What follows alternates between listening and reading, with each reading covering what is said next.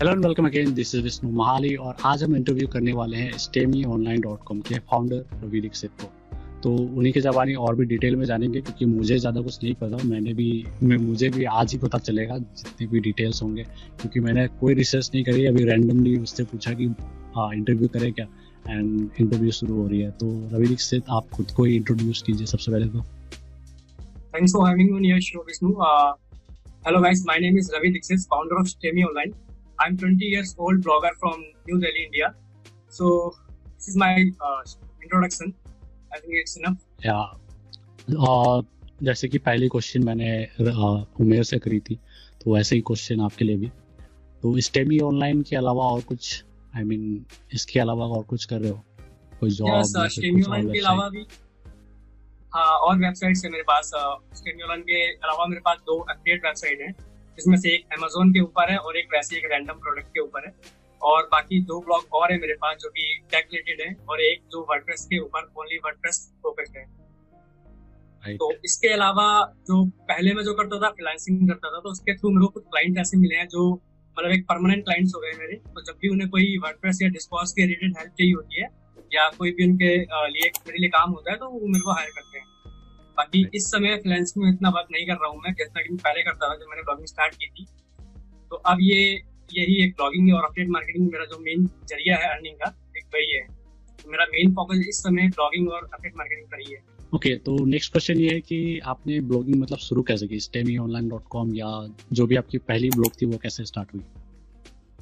तो जो पहला ब्लॉग मेरा था वो स्टेमी ऑनलाइन था। जब बात ये थी कि मैं एक कॉल सेंटर में काम करता था, जब मैंने 12th क्लियर करी 2015 में, तो 2016 में मैंने कॉल सेंटर में जॉब करना स्टार्ट कर दी। तो जॉब करने के बाद कुछ प्रॉब्लम्स आई थी कि एक 9 to 5 जॉब मेरे बस की बात नहीं थी। तो मुझे इस चीज़ में इतना कभी मतलब मुझे स्टार्टिंग से ही पसंद नहीं थी। 9 to 5 एक शेड्यूल में आप जॉब कर रहे हो और अर्निंग भी आपकी फिक्स है, आप फैमिली के साथ ज़्यादा टाइम नहीं दे सकते और भी बहुत सारी चीज़ें। तो फिर मैंने सोचा कि क्यों ना कोई ऐसा एक मतलब एक मैथड ढूंढा जाए जिससे आप घर में बैठ के ही कमा सकें ऑनलाइन इंटरनेट के थ्रू।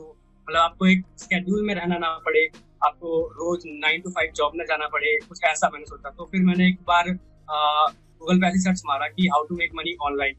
तो मुझे अभी भी याद है कि ShoutMeLoud का एक कोर्स था जो जिसमें हर्ष अग्रवाल ने, जो कि उनके फाउंडर हैं, पता ही होगा आपको, तो उन्होंने बहुत सारे मैथड बता रखे थे कि आप कैसे ऑनलाइन कर सकते हैं। तो उसमें जो सबसे फर्स्ट था वो था ब्लॉगिंग। तो ब्लॉगिंग जब मैंने पढ़ना स्टार्ट किया, और जो कि ShoutMeLoud था वो पूरे ही ब्लॉगिंग के ऊपर फोकस है, ब्लॉगिंग और अफिलिएट मार्केटिंग पे। तो धीरे धीरे करके मुझे इंटरेस्ट आने लगा और मैंने ब्लॉगिंग को मतलब ब्लॉगिंग के बारे में पढ़ना स्टार्ट कर दिया। तो ShoutMeLoud के लगभग मैंने उस टाइम मतलब हर रोज 3-4 कोर्स पढ़ के मतलब लगभग सारे कोर्स मैंने पढ़ डाले थे। फिर मैंने और ब्लॉग जैसे कि स्मार्ट पैसिव इनकम हो गया, प्रो ब्लॉगर, नील पटेल .com, तो मतलब और चीज़ों के बारे में नॉलेज स्टार्ट करना स्टार्ट कर दी। तो फिर मेरे को लगा कि ब्लॉगिंग एक अच्छा जरिया होगा अर्निंग करने के लिए। तो उस समय मेरे पास यही था, एंड्रॉयड फ़ोन था, तो उसके लिए लैपटॉप भी बहुत ज़रूरी था। तो फिर मैंने सोचा कि मुझे भी जॉब करनी पड़ेगी, कॉल सेंटर में जॉब करनी पड़ेगी। तो कॉल सेंटर की जॉब से ही मैंने थोड़े बहुत अर्निंग करके, थोड़ा फिक्स सैलरी और सेविंग्स करके मैंने एक टैबलेट खरीदा। और टैबलेट से मैंने फिर अपना पहला डोमेन खरीदा, जो कि आई थिंक मुझे एग्जैक्ट डेट याद है, 15 मई 2016 को मैंने स्टेमी ऑनलाइन GoDaddy से खरीदा। उसके बाद स्टेमी ऑनलाइन स्टार्ट कर दी। ओके, तो आपकी ब्लॉग के नाम मतलब स्टेमी ऑनलाइन नाम, ये आपने कैसे सोचा? ये एक बहुत बड़ा रीजन है। स्टेमी ऑनलाइन एक वर्ड ही ऐसा कि स्टेमी ऑनलाइन मतलब मुझे ऑनलाइन रहने दो। तो क्या होता था कि मैं जब 10th में पापा ने मुझे फ़ोन दिला दिया था, मेरे फादर ने। तो मेरा क्या था कि मैं इंटरनेट बहुत ज़्यादा यूज़ करता था, बहुत ज़्यादा। तो मेरे जो रिलेटिव्स वगैरह थे, फ्रेंड्स वगैरह, तो यही बोलते कि भाई तू ऑनलाइन बहुत रहता है मतलब। और मेरे फादर्स वगैरह को कंप्लेंट डालने के कि अपने बेटे को समझाओ, ये हाथ से निकल जाएगा, पढ़ाई पर ध्यान नहीं दे रहा, और ये क्या नाम है ऑनलाइन ही रहता है हर वक्त, जब देखो तब फोन चलाता रहता है, इंटरनेट चलता है। तो इसी से वर्ड आया स्टेमी ऑनलाइन। तो मुझे ऑनलाइन हैंडल, तो ये एक जो मेरे लाइफ से रिलेटेड वर्ड था, तो इसी से मैंने ब्लॉग स्टार्ट किया। राइट। अगर बात करें टीम वर्क की, या फिर आप अकेले काम करते हो, आई मीन सोलो हो या फिर टीम मेंबर्स भी है साथ में, या फिर फ्रीलांसर्स हायर करते हो या नहीं, ऐसा कुछ? नहीं, स्टार्टिंग से तो मैंने सोलो ही काम किया था। अभी 3-4 महीने पहले मैंने जब अपने मतलब मेरे क्या हुआ था कि मैंने अपने 2-3 ब्लॉग 1-2 साल पहले भी स्टार्ट कर दिए थे। तो मेरे पास 3-4 ब्लॉग हो गए थे।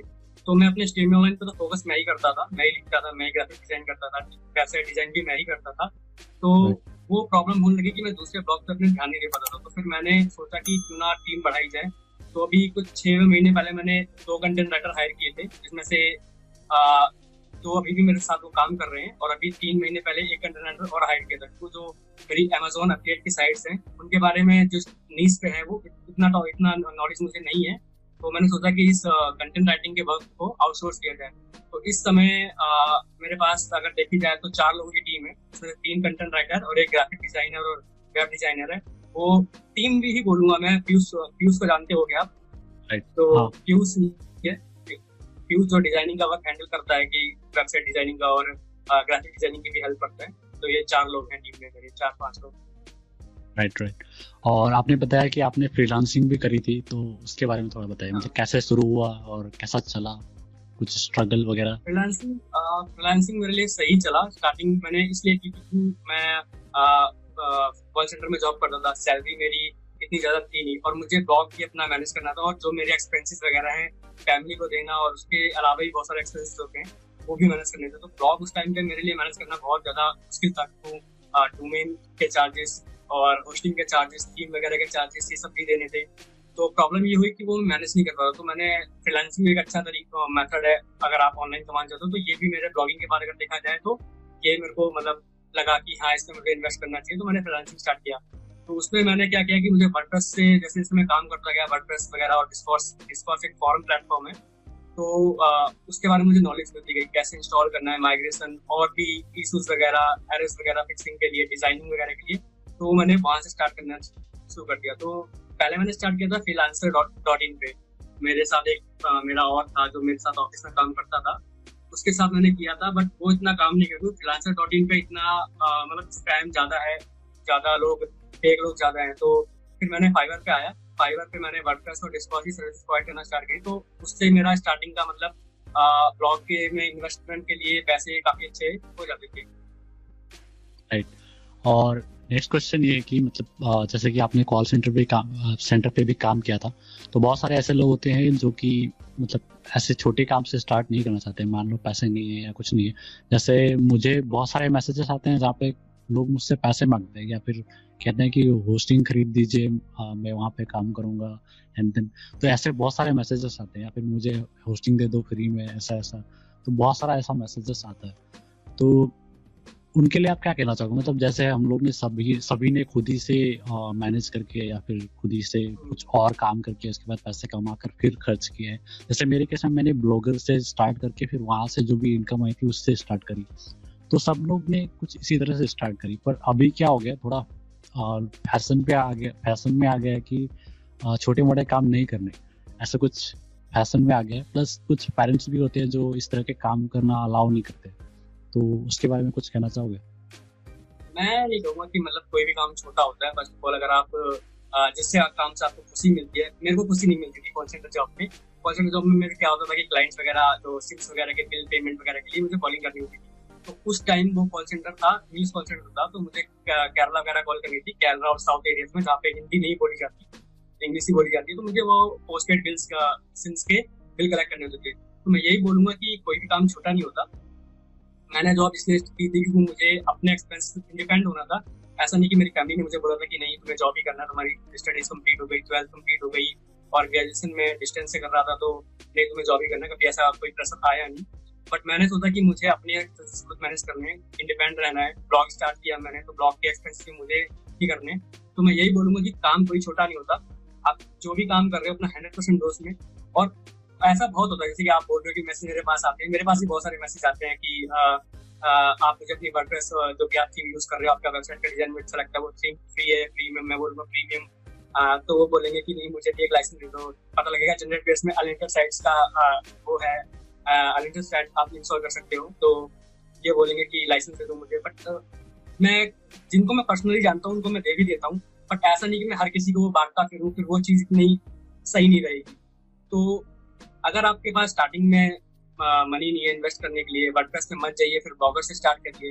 ब्लॉगर पे आपको कस्टम डोमेन अगर हो सके तो ले लीजिए, नहीं लेंगे तो आपको कम से कम अगर आप स्टार्ट करते हो ब्लॉग फर्स्ट की सब डोमेन से तो आपको एक एक्सपीरियंस मिलेगा, नॉलेज आपकी बढ़ेगी कैसे चीजें हो रही हैं, तो ये सब आपको पता लगेगा, कैसे एसईओ करना है, कैसे कंटेंट राइट करना है, ये सब चीज आपको लर्निंग में आपकी हेल्प करेंगी। तो जैसे जैसे आप पे मनी अरेंज हो, किसी भी कोई बड़ी बात नहीं है, 1200 रुपये आई थिंक पड़ता है गोल्ड एडी पे, मैंने जब किया था तो 1500 के अंदर ही पड़ा था मुझे डोमेन और होस्टिंग दोनों, और अब तो और भी बहुत सी चीज होस्टिंग इसलिए है, डोमेन भी आपको बहुत सस्ते मिल जाती है, सेल्स प्राइस होता है तो 1000 रुपीज के अंदर पड़ सकता है दोनों चीज, तो इतना मुश्किल नहीं है। अगर आप 18 ईयर्स ओल्ड हो, 20 ईयर्स ओल्ड हो, 12th में पढ़ रहे हो तो भी कोई बड़ी बात नहीं है, आप बहुत सारी सेविंग्स कर सकते हो।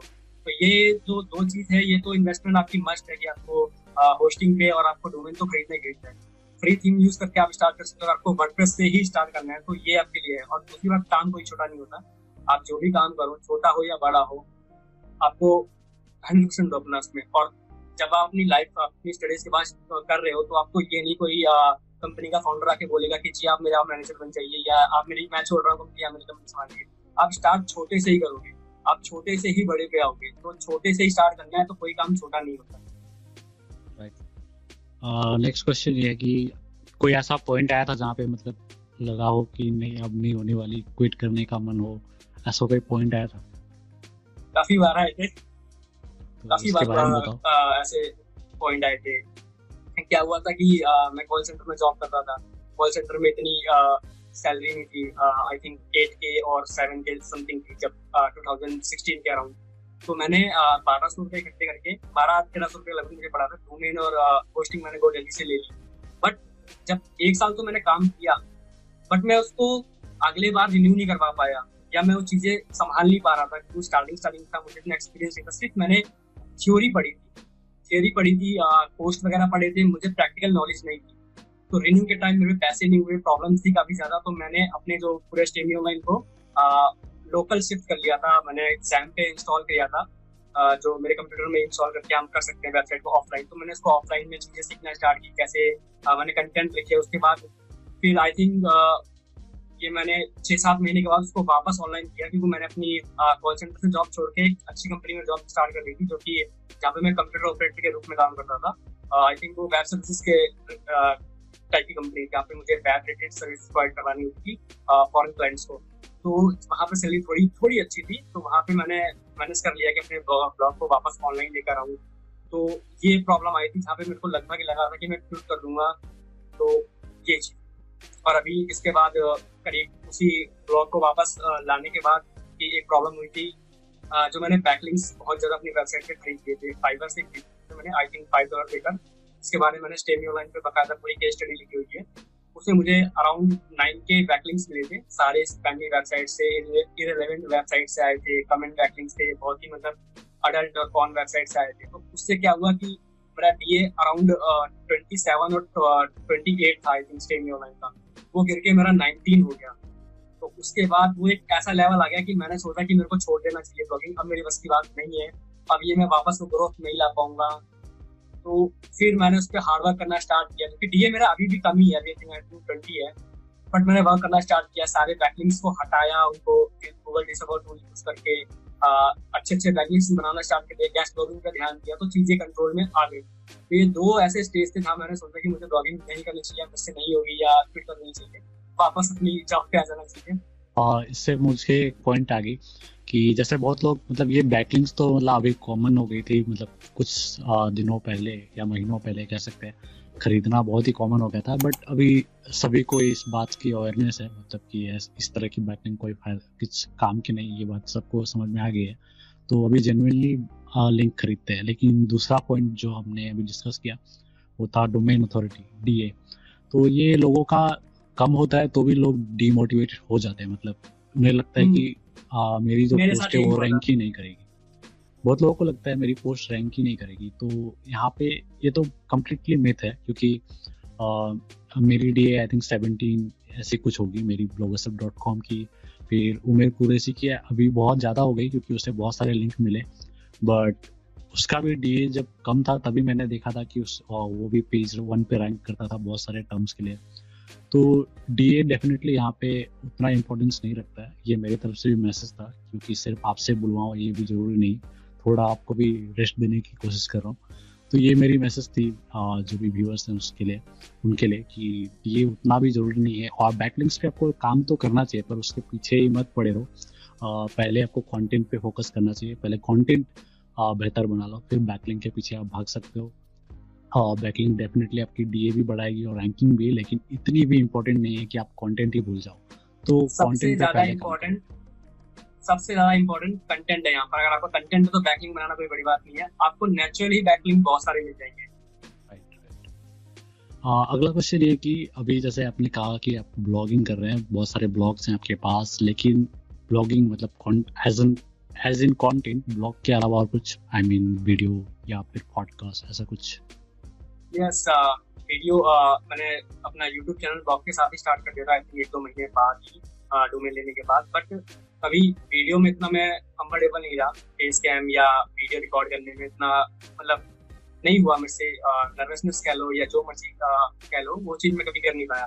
बट अभी जब आपको देखा मैंने, इस चीज़ के लिए मैं आपको थैंक्स बोलूँगा। वो पॉडकास्ट है चाहे वीडियो है, जिस हिसाब से आप कर रहे हो कंसिस्टेंस से, मैं फिर जब आपको देख के मैंने सोचा कि हाँ स्टार्ट करना चाहिए, दोबारा से यूट्यूब चैनल पे आना चाहिए। पर्सनल ब्रांडिंग पे आपको देख के ध्यान देना स्टार्ट कर दिया, क्योंकि पहले मेरे पास पर्सनल ब्रांडिंग की बिल्कुल जीरो नॉलेज थी। पर्सनल ब्रांडिंग की हो सकती है ऐसा, मतलब कितना ज़्यादा बेनिफिट दे सकती है सब आपसे, वीडियो देख कर या पॉडकास्ट वगैरह देख कर ही पता लगा। तो पॉडकास्ट भी मैंने स्टार्ट किया अभी, आई थिंक 1 month हो गया, जिसमें मैंने 3-4 एपिसोड डाल दिए। तो इस चीज़ें मैंने स्टार्ट कर दी पॉडकास्ट वगैरह, इस समय काफ़ी अच्छा रिस्पॉन्स मिल रहा है पॉडकास्ट से भी। तो ये दो चीज़ें हैं। अब वीडियोस भी मैं सोच रहा हूँ रोज डेली, ना एक डेली ना हो फिर भी वीकली 2 or 3 वीडियो हो, क्योंकि हिंदी में हो या इंग्लिश में हो डजंट मैटर, बट हाँ वीडियो हो। तो ये चीज़ ये चाह रहा हूँ कि वीडियो ऑडियो मार्केट भी कवर की जाए rather than only focusing on article type of content. So वैसे तो मेरे साथ भी सेम हाल है, मतलब अभी भी उतना कंफर्टेबल नहीं हो, जैसे कि अब अगर मैं बिहाइंड द सीन ही डाल दूंगा एंड में, आप देख लेना मैंने बिगनिंग में ही ख़राब करी, तो वो भी देख लेना। ऐसा होता है, नेचुरल है।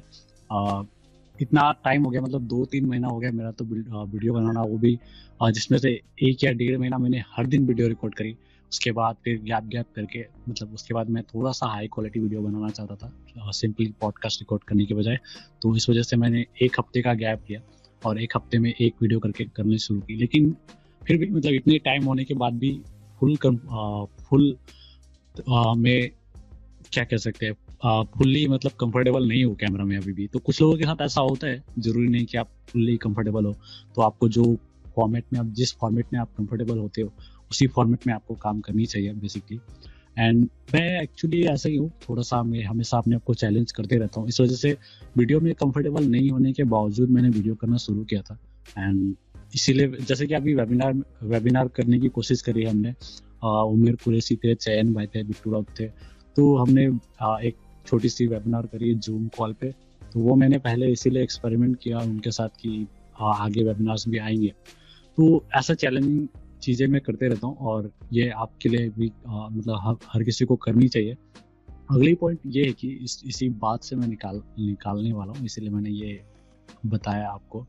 तो जैसे कि मैंने बताया कि इतना टाइम हो गया फिर भी मुझे कैमरा फेस करना काफ़ी चैलेंजिंग लगता है। तो आपके केस में कैसा था, मतलब यूट्यूब के लिए, जैसे कि आपने बताया कि आपको भी फेस करने में दिक्कत होती थी, तो अभी क्या हाल है?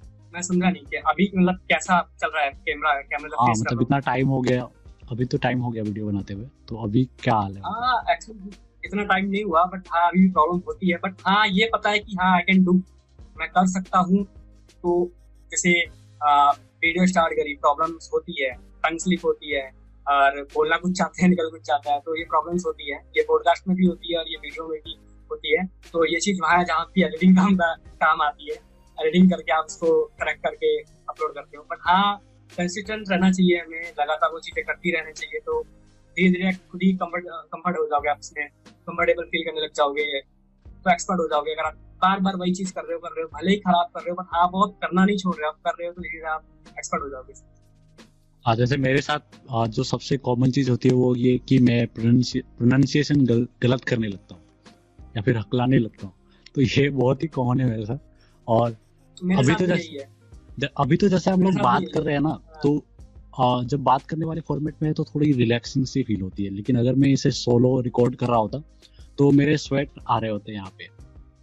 तो ये नॉर्मल है, मतलब नर्वस हो जाता हूँ या कुछ तो होता है, बट यहाँ से स्वेट आने लगते हैं, तो ये भी अजीब सी चीज़ है। तो यहाँ पे भी मैं फिर से ऑडियंस के लिए एक पॉइंट देना चाहता हूँ कि अगर आप कंफर्टेबल नहीं हो, वीडियो बनाने में थोड़ी दिक्कत हो रही है, तो आप ये फॉर्मेट भी यूज़ कर सकते हो जिसमें कन्वर्सेशन करो। कन्वर्सेशन में मैंने नोटिस करी, जब मैंने उमेर के साथ करी थी तभी मैंने ये चीज़ नोटिस करी कि मेरा ध्यान कभी कैमरा में गया ही नहीं, मैं बात करने में लगा हुआ था। एंड ये स्वेटिंग जो मैंने कहा, ठीक है, जैसे कि मैंने स्वेटिंग के बारे में बताया कि हर वीडियो, मतलब आज तक मैंने जितनी भी वीडियो रिकॉर्डिंग करी है, हर दिन मेरे को हेड से स्वेटिंग होती है, विंटर में भी होती थी।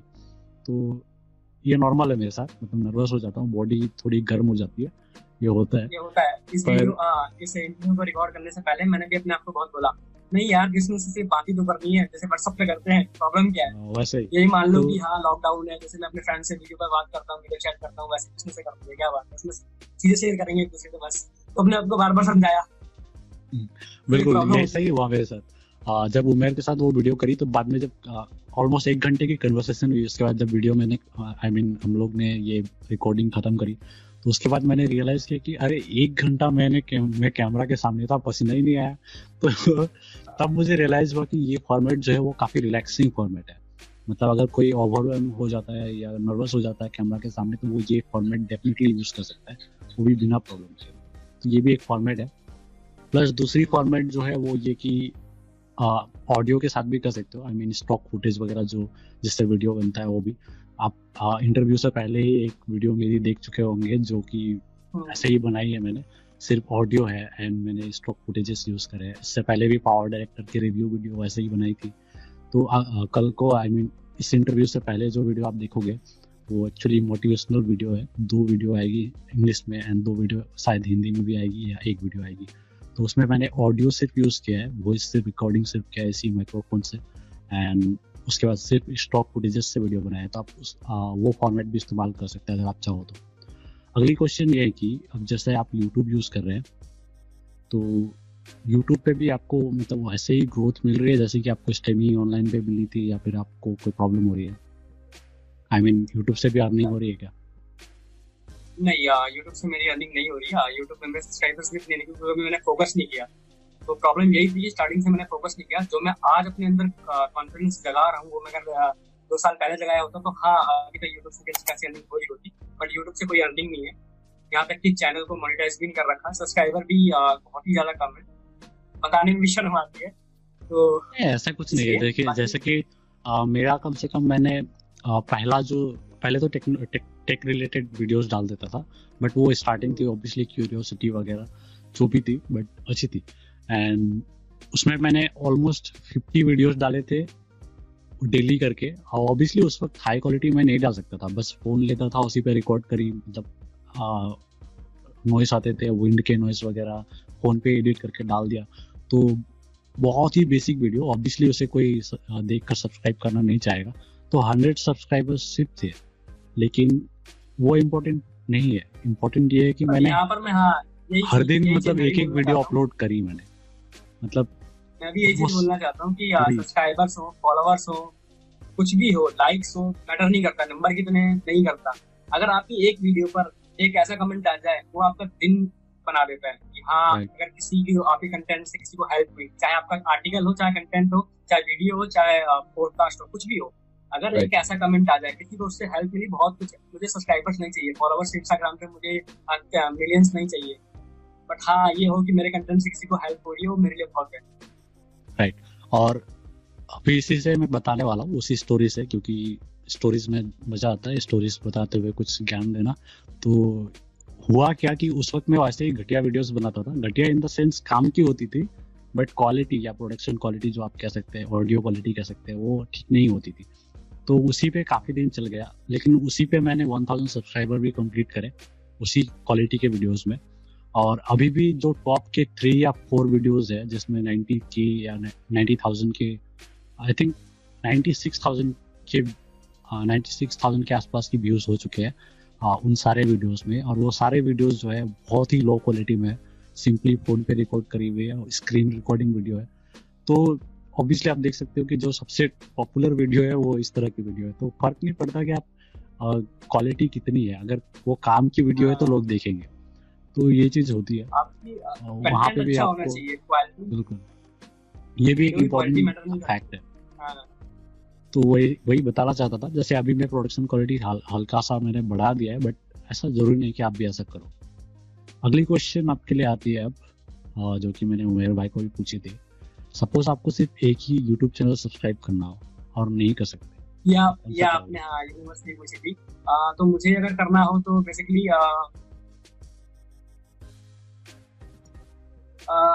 ये वैसे बहुत ही ज्यादा टफ क्वेश्चन है। मुझे लगा था उमर की वीडियो देखने के बाद कि मैं इजीली दे दूंगा आंसर्स का, बट ये बहुत ही ज्यादा टफ क्वेश्चन है। अगर मुझे एक YouTube चैनल सब्सक्राइब करना हो तो फिर मैं आप पे क्या दूंगा, मेरे को प्रॉब्लम क्या है पता है क्या, कि मैं सब्सक्राइब चैनल्स को बहुत कम करता हूँ। अगर आप मेरी YouTube में सब्सक्राइबर्स लिस्ट को देखोगे जिसको मैंने सब्सक्राइब कर रखा है, तो Anil Patel, Backlinko, smart passive income, कुछ ही चैनल ऐसे होंगे जिनको मैंने सब्सक्राइब कर रखा है। बाकी सबसे मैं कंटेंट कंज्यूम करता हूँ, पर मैं सब्सक्राइब करना भूल जाता हूँ, तो मेरे साथ ये प्रॉब्लम है। तो एक आपका चैनल है, सब्सक्राइब कर रखा है मैंने, तो मैं आप पे करना पसंद करूँगा। वो आपका क्या है कि आप हर टॉपिक पे वीडियो डालते हो और आप ब्लॉगिंग से रिलेटेड बहुत ही ज्यादा अच्छी अच्छी वीडियो डालते हो। अभी मेरी फोकस जो है एक्चुअली मार्केटिंग है, और मार्केटिंग पे मैं ज्यादा वीडियोस करता हूँ, सेल्स एंड मार्केटिंग, क्योंकि एक्चुअली में टाइम के साथ आप सबको रियलाइज होता है कि आप किस चीज में बेहतर हो। तो वही मुझे रियलाइज हुआ कि मैं सेल्स एंड मार्केटिंग में बेटर हूँ, तो ऑब्वियसली मैं उधर ही शिफ्ट करना शुरू कर दिया मैंने।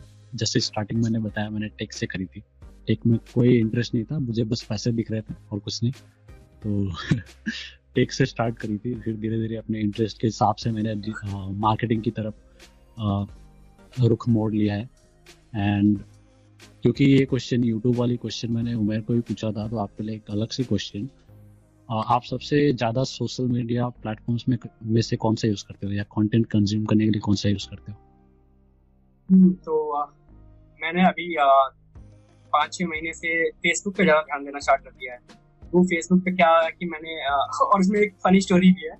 तो फेसबुक पे मैंने भी ग्रुप बनाया था स्टेमी ऑनलाइन डॉट कॉम, मुझे पता लगा मतलब ग्रुप बहुत अच्छा इंगेजमेंट वगैरह ग्रुप में काफ़ी अच्छा मिल रहा था, और ग्रुप बनाने के ही कुछ महीने बाद मुझे रिस्पॉन्स भी ग्रुप में काफी अच्छा मिला। तो प्रॉब्लम ये होगी कि मेरी फेसबुक की आईडी ब्लॉक हो गई, पता होगा शायद आपको। हाँ, ये तो मैंने देखा था। हाँ, तो मेरी आईडी ब्लॉक हो गई, पता नहीं क्यों, मैंने कुछ ऐसा गलत किया नहीं, क्योंकि मैं फेसबुक के एल्गोरिथम्स को लेकर ना बहुत ज्यादा सतर्क रहता हूँ। मुझे पता है कि अगर मैं एक गलती करूंगा तो वो ब्लॉक करने से पीछे नहीं हटेंगे। तो इससे पहले भी एक बार ब्लॉक हुई थी, तभी मैंने कुछ नहीं किया था, मेरे को शायद किसी ने रिपोर्ट कर दिया था, पता नहीं क्यों।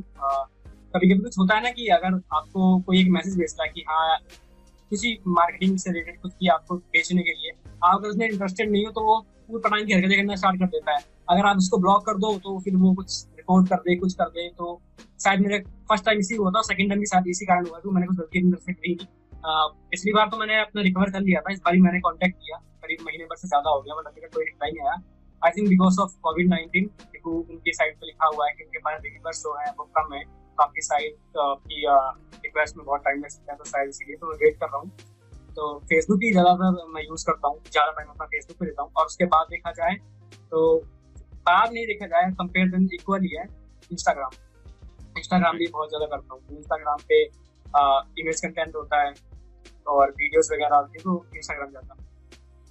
रहता फेसबुक पे भी है वीडियोज कंटेंट, बट इंस्टाग्राम जाता हूँ। फेसबुक ज्यादा पेजेस वगैरह मैनेज करने के लिए और ग्रुप वगैरह के लिए फालतू, मतलब अपने पर्सनल के लिए मैं ज्यादा फेसबुक यूज नहीं करता, इंस्टाग्राम और फेसबुक इक्वल। राइट, हाँ, मेरी बात करी तो यूट्यूब के अलावा मैं और कोई भी सोशल नेटवर्क पे एक्टिव नहीं हूँ एक्चुअली।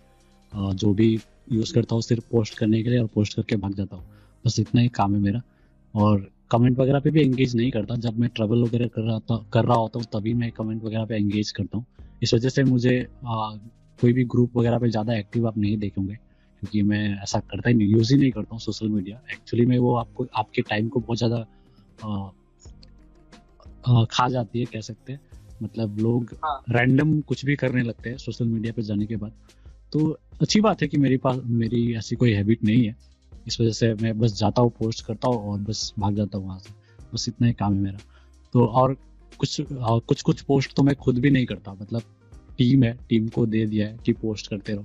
जैसे फॉर एग्जांपल अभी डेली कोट्स जो पोस्ट होते हैं वो मैं खुद नहीं करता, तो पहले तो स्टार्टिंग में मैंने खुद ही करी, बट अभी मैं खुद नहीं करता, कोई और करता है। फिर डेली वीडियोस आ रहे हैं छोटे छोटे, वो भी मैं खुद करता था, अब वो भी खुद नहीं करता। तो मैं बस दूसरों को दे देता हूँ सोशल मीडिया वाले काम, क्योंकि मैं टाइम वेस्ट नहीं करना चाहता, सीधी बात। लेकिन इसी से एक क्वेश्चन है कि जैसे मैंने बताया कि कोई भी सोशल मीडिया पे जाता है तो बस टाइम वेस्ट करने पे लगा हुआ होता है। तो मतलब आपके साथ ऐसा कुछ होता है, प्रोक्रास्टिनेट, मतलब छोड़ो यार कल करेंगे वाली कोई बात, उसके बाद आप कैसे मैनेज करते हो कि नहीं करना है? बहुत होता है ऐसा मेरे साथ, मानोगे नहीं।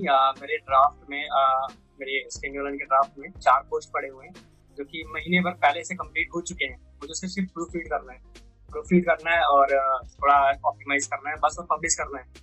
वो मैं महीने भर से डाल रहा हूँ कि नहीं हो जाएगा, वीक्स बाय वीक्स होता रहा। तो ये होता है मेरे साथ, काफी बार होता है। वीडियोस का मेरे पास एक मैं माइंड मैप यूज करता हूँ। माइंड मैप में मैंने यूट्यूब वीडियोस का एक सेक्शन बना रखा है बाकायदा, उसमें ऑलमोस्ट 10 और 20 वीडियोस होंगी जो मुझे बनानी है, और वो भी मुझे पता है मैं बना लूंगा। मैं बनाना स्टार्ट करूंगा तो मैं कर दूंगा, बट मैं वो स्टार्ट ही नहीं कर रहा। मैं नहीं कल रात को कर दूंगा, वो करीब वो भी मैं 2 हफ्ते से टाल ही रहा हूँ। ये मेरे साथ बहुत होता है, ये यूजुअल भी है, होता है, मतलब काफी लोगों में देखा जाता है। मेरे साथ ये ब्लॉगिंग में होती है एक्चुअली, जब जिस चीज में आपको मजा नहीं आता उस चीज में ज्यादा होता है। तो जैसे कि मेरे हिसाब से, मेरे केस में अगर मुझे पॉडकास्ट रिकॉर्ड करनी हो या वीडियो रिकॉर्ड करनी हो तो बिल्कुल प्रोक्रास्टिनेट नहीं करूंगा मैं, मतलब जब बोलो करने के लिए कर लूंगा, ठीक है, मजा आता है उसमें मुझे। एंड सेम ये चीज, फिर यही चीज मेरे साथ ब्लॉग में नहीं होती। मतलब ब्लॉग राइटिंग में मैं बहुत प्रोक्रास्टिनेट करता हूँ, क्योंकि वो मेरी प्रिफर्ड मेथड नहीं है काम करने की। तो इस वजह से वहाँ पे वैसे ही होता रहता है। और जैसे कि तुमने कहा वैसे ही मेरा हाल है। 26 या 27 वहाँ पे ड्राफ्ट पोस्ट है जिसको मैं थोड़ी थोड़ी करके कंप्लीट कर रहा हूँ। तो ये काफी अजीब सी चीज है। तो प्रोडक्टिव होने के साथ भी यही होता है, जैसे कि आपने बोला भी, जैसे जिस काम में आपका मन नहीं लगता वो आप नहीं कर सकते। मेरे साथ क्या है कि मैं कंटेंट राइट कर सकता हूँ, मुझे आप राइट करवा लो, राइटिंग में कर सकता हूँ, मतलब आप मैं अगर कंटेंट, अगर मेरा मूड है, क्योंकि ज्यादातर रहता है, अगर मैं कोई नए टॉपिक पकड़ूंगा, कीवर्ड पकड़ूंगा, इसके लिखना है, तो मैं उसको एक ही दिन के अंदर फिनिश कर देता हूँ। बट मुझे प्रूफ रीड करना अच्छा नहीं लगता, मुझे मेरी गलतियाँ उसमें हो ना हो भले, पर मुझे नहीं अच्छा लगता कि मैं उसको प्रूफ रीड करूँ। पूरा कंटेंट जो मैंने अपने मन से लिखा है, ठीक है, मैं उसको वापस पढ़ूँ और मैं उसको वापस एडिट करूँ, वो मुझे अच्छा नहीं लगता है, मेरा मन नहीं करता कभी। और एक वीडियोस का जो वीडियोस रिकॉर्ड करने में इतना कंफर्टेबल हूँ नहीं, तो वो चीज चलती जा रही है।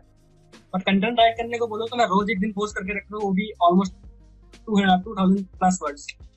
मैंने देखा था कि स्टार्टिंग में तुमने हर दिन ब्लॉग पोस्ट किया, वो सबसे बड़ी गलती थी। और इस साल से मैंने एक अपना गोल बना रखा कि मुझे अपनी वो गलती सुधारनी है। ऑलमोस्ट 200 पोस्ट थे जो मैंने सीट्स में डाउनलोड करे, उनकी डिटेल्स, और उनको एक एक करके एडिट करना स्टार्ट किया, और जो अच्छा परफॉर्म नहीं कर रहे थे उनको डिलीट किया। तो ये एक अच्छी बहुत अच्छी टिप है। अगर आप आपके पास बहुत सारा ज्यादा मतलब डेड पेजेस हैं, डेड पोस्ट हैं जो कि वर्क नहीं कर रहे, तो आप उनको डिलीट करो और उनकी जगह पे कोई अच्छा, तो उनको रीराइट करके अपडेट करो अच्छी इन्फॉर्मेशन के साथ, जो कि वो अच्छा परफॉर्म करे। तो मैंने यही चीज बैकलिंको में सीखी है चीज मैंने, तो इस साल मैंने अपना गोल यही बनाया। तो ऑलमोस्ट भी 50 पोस्ट बचे हैं जो मुझे जिन पे काम करना है, बाकी सारे हो चुके हैं। तो ये साल मेरा लगभग इसी काम में गया। एक्चुअली मैंने ये चीज देखा था, मुझे नहीं पता कि आपको मैं कैसे जानता हूँ, आई थिंक शायद बिट्टू ने कुछ पोस्ट शेयर किया हो या फिर उसने बताया हो, मुझे नहीं पता। नहीं, आप मुझे कैसे जानते हो? मैं जानता हूँ कि आपने, मेरे ख्याल से हमारी बात स्टार्टिंग से हुई थी ShoutMeLoud फॉरम से, आई थिंक, या तो ShoutMeLoud के जो सुपर चैट, ट्विटर पे सुपर चैट होता था वहां से, राइट? हाँ, तो हो सकता है, बट कहाँ से पता चला था ये पता नहीं मुझे। बट ये चीज मैंने देखी थी जब डेली पोस्ट करते थे, एंड तब मुझे पता था कि क्या कर रहा है ये गधा, मतलब मुझे ये लग रहा था क्योंकि मुझे पता था ना। तो ये चीज ना मुझे भी नहीं पता थी जब मैंने स्टार्ट किया। तो एक वो आपको बस कंटेंट, और आपके पास स्टार्टिंग में आइडिया भी बहुत होते हैं। जैसे कि मैंने एक पोस्ट पढ़ा और मुझे वो अच्छा लगा, या फिर जो अपने वर्डप्रेस में मैंने एक चीज इंप्लीमेंट करी, एक थीम चेंज करी, एक प्लगइन इंस्टॉल करी, उसका ट्यूटोरियल लिख दिया। मतलब मैंने एक टारगेट बना रखा था कि मुझे एक पोस्ट एक दिन में लिखना है, क्योंकि मेरी सबसे बड़ी मिस्टेक में से एक है जो मैंने अभी तक अपनी ब्लॉगिंग जर्नी में की है। आपके कंटेंट की क्वांटिटी मैटर नहीं करती, क्वालिटी मैटर करती है। पहले के पोस्ट मेरे जितने भी थे 500 वर्ड्स के थे, मैंने 500 वर्ड टच कर दिए, मेरा काम डन, पब्लिश मारो, खत्म कहानी। और सोशल मीडिया पे डाल दो, वो डाला है, बात खत्म। बट अब नहीं है ऐसा, मैंने उन हर एक पोस्ट को अपडेट किया, चीजें जो कि मेन बात है। मैं गलतियाँ होती है, हर किसी से होती है, और गलतियों से आप सीखते क्या हो ये डिपेंड करता है। तो सारी गलतियों से मैंने ये सब सीखा। मेरी एक हैबिट है, मतलब बहुत ज्यादा ऑब्जर्व करता हूँ मैं कुछ भी चीज़ों को। तो सेम चीज़ हुई थी जब मैंने स्टेमी ऑनलाइन डॉट कॉम पहली बार देखी थी, तो ऑब्वियसली मैंने पूरा छान मारा, सब कुछ देखा मैंने कि कैसे चल रहा है, एंड देख रहा हूँ पोस्ट की डेट तो एक एक दिन में पोस्ट हो रही है। एंड उसके बाद फिर पोस्ट खोल कर देखा तो आप भी कुछ मिस्टेक्स मिलते थे। ऑब्वियसली न्यू टाइम में हर कोई करता है, तो हर कोई करता है ऑब्वियसली, तो बहुत सारे मिस्टेक्स मिलते थे। तो उस वक्त लगता था, क्योंकि मैं आपको नहीं जानता था, तो लगता था ये कौन गधा है जो ऐसा करता है। तो ये उस वक्त लगता था। एंड लेकिन अच्छी बात या इंस्पायरिंग बात ये है कि उस वक्त मुझको कोई उम्मीद नहीं थी कि आप मतलब एक सक्सेसफुल ब्लॉगर बनोगे, मतलब आपकी ब्लॉगिंग जर्नी कंप्लीट भी होगी या फिर एक ऐसे पॉइंट पे आएगी जब आप रेवेन्यू जनरेट करोगे। वो गलतियों से सीख कर हुआ। हाँ वही, मतलब मुझे बिल्कुल नहीं लगा था कि आप एक ऐसे ब्लॉगर भी बनोगे जो रेवेन्यू जनरेट करेगा। मुझको लगा था कि ये बेवकूफ़ी में ही डूबेगा। वो जब मैंने देखा था तब, तो उस वक्त की बात कर रहा हूँ, तो मुझे वैसे ही लगा था कि ये नहीं चलने वाला, इस टाइप का लगा था। तो इस वजह से ये काफ़ी इंस्पायरिंग है कि आप वहाँ से भी निकल के आए। और आई थिंक जब पता चला होगा कि ये तो गलती कर दी मैंने, तो शायद फिर से डीमोटिवेटेड भी फील हुआ होगा। तो वही लग रहा था कि शायद रिकवरी ना हो पाए, बट हो गई। ये बहुत बड़ी बात है, ये थोड़ी इंस्पायरिंग स्टोरी है। आप कुछ बताना चाहते हैं तो बता सकते हैं। हाँ, मैं यही कह रहा था कि आप बार बार गलतियाँ करो, आपकी गलतियों को अगर आप सुधारो तो आप सक्सेसफुल हो, चाहे वो कुछ भी हो, ब्लॉगिंग हो, कुछ भी हो, अपडेट मार्केटिंग ले लो या आपका बिजनेस ले लो। आप हर कोई गलतियाँ करेगा स्टार्टिंग में, जब आपको नॉलेज नहीं होगी या आपको नॉलेज होने के बावजूद भी आप गलती करोगे। होता है ऐसा काफी, आपको नॉलेज होती है बट उसमें नहीं होती, गलतियाँ होती है। बट आप जब उसको फिक्स करोगे, उसको चीजें ठीक करोगे, तो वो चीज एक अलग ही इम्प्रूव होके आएगी। Right. तो अगला क्वेश्चन ये है कि मतलब आप ब्लॉगिंग को फुल टाइम कर रहे हो जैसे कि आपने बताया, तो आपकी पूरी वर्क डे कैसे जाती है, मतलब एक दिन कैसे जाता है आपका, कैसे बीतता है? तो फुल टाइम ब्लॉगिंग मैंने अभी जुलाई 2019 से स्टार्ट करी।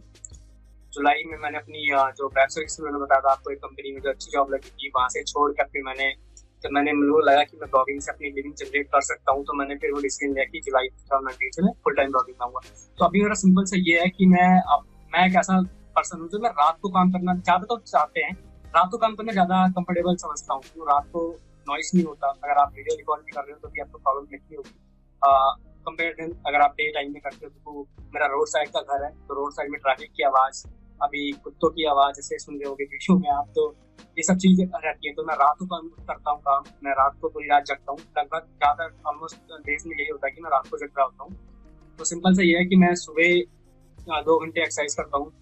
जैसे अभी लॉकडाउन चल रहा है, तो लॉकडाउन में तो बाहर जाने की परमिशन नहीं है, बट मैं अपनी छत पर जाकर करता हूँ 2 घंटे एक्सरसाइज। उसके बाद आकर सोशल मीडिया पे जो भी मोटिवेशनल कोर्स हो गए या कोई भी पोस्ट हुआ ग्रुप वगैरह में डाल दिए सुबह के टाइम।